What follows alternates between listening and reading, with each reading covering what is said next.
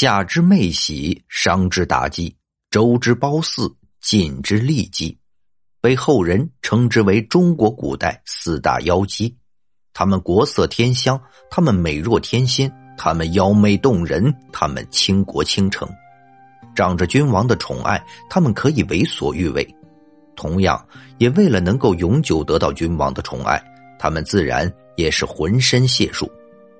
正所谓付出就有回报，他们的付出也确实让君王对他们失去了免疫力，整日里与他们厮守在一起，享受着人间欢乐。但君王的责任并不是享乐，而是要为臣民谋福利。可是，当他们大部分的心思都花在了后宫，又有多少精力处理朝政？正如白居易在《长恨歌》中所写：“云鬓花颜金步摇，芙蓉帐暖度春宵。春宵苦短日高起，从此君王不早朝。”当君王荒废朝政，后宫宠妃们自然也要背负骂名。谁让他们的好皮囊令君王欲罢不能呢？所以，他们又被后人称之为“红颜祸水”。不过，我们退一步讲，当时的社会男尊女卑，如果君王的自制力爆棚，即使妃子们再美艳，也不至于荒废朝政吧。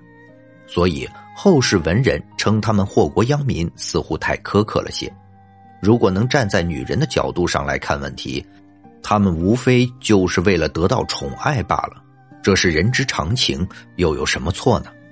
或许错就错在他们太美了，而在这四大妖姬中，妲己的知名度可以毫无争议的排在第一位，甚至在王者峡谷中也能看到她那靓丽的身影。说起妲己，很多人的脑海中都会浮现出狐狸模样，当然这不是妲己真实的模样。那么，除了外表美艳之外，妲己还有什么能耐让纣王神魂颠倒呢？这是由于妲己在睡觉前有一个坏习惯，纣王很喜欢，但是现在的女孩却不敢轻易模仿。究竟是什么坏习惯？我们一起来看。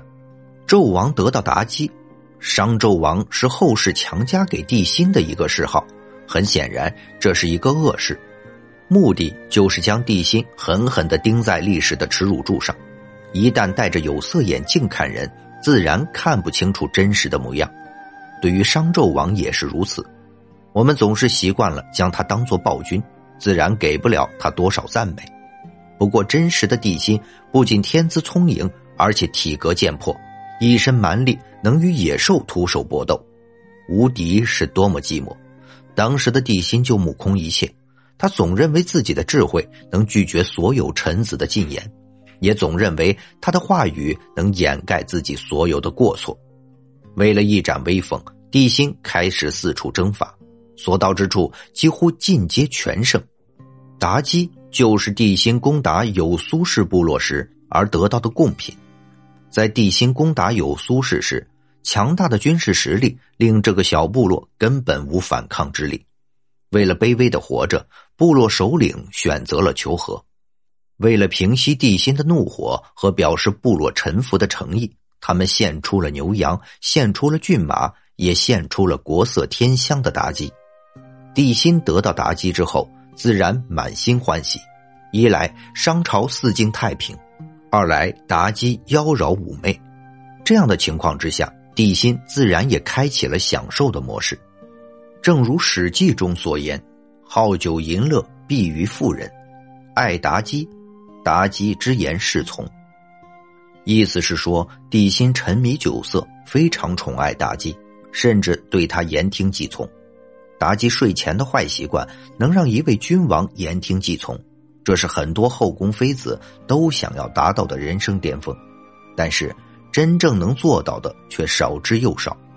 妲己能做到这点，自然有她的优势，有着倾国倾城的容貌，这只是其中的一方面。真正让商纣王喜欢的是妲己的坏习惯。我们现在人都知道，睡觉前吃甜食很容易发胖，也很容易坏牙。尤其是现在的女孩子都很爱美，为了保持身材，很多人连晚饭都不吃。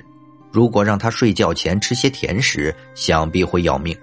所以在养生观念和爱美心理的共同影响下，睡前吃东西无疑就是一个坏习惯。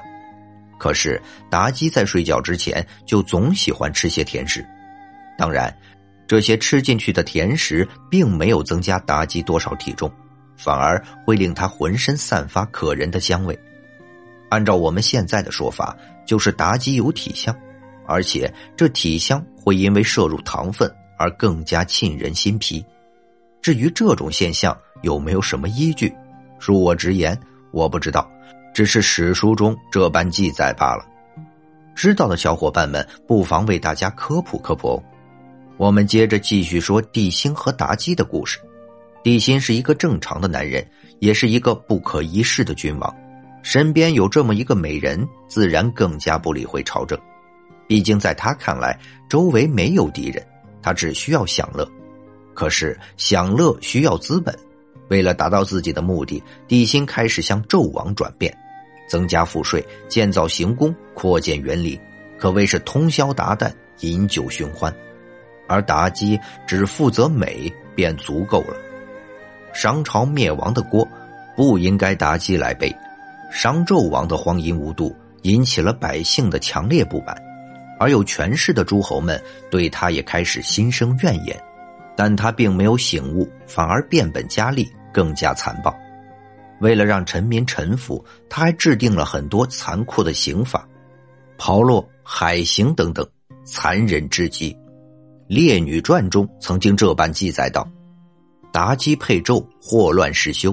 纣既无道，又重相命，只笑炮制，见识哭求，遂败牧野，反伤为纣。”意思是说，商纣王这般暴虐，全是因为妲己。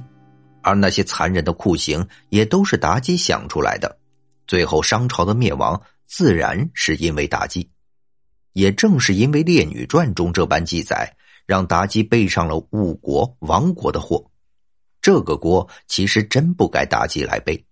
一来制定酷刑的并不是他；二来商纣王沉迷酒色是秉性，即便没有妲己，还会出现其他的美人。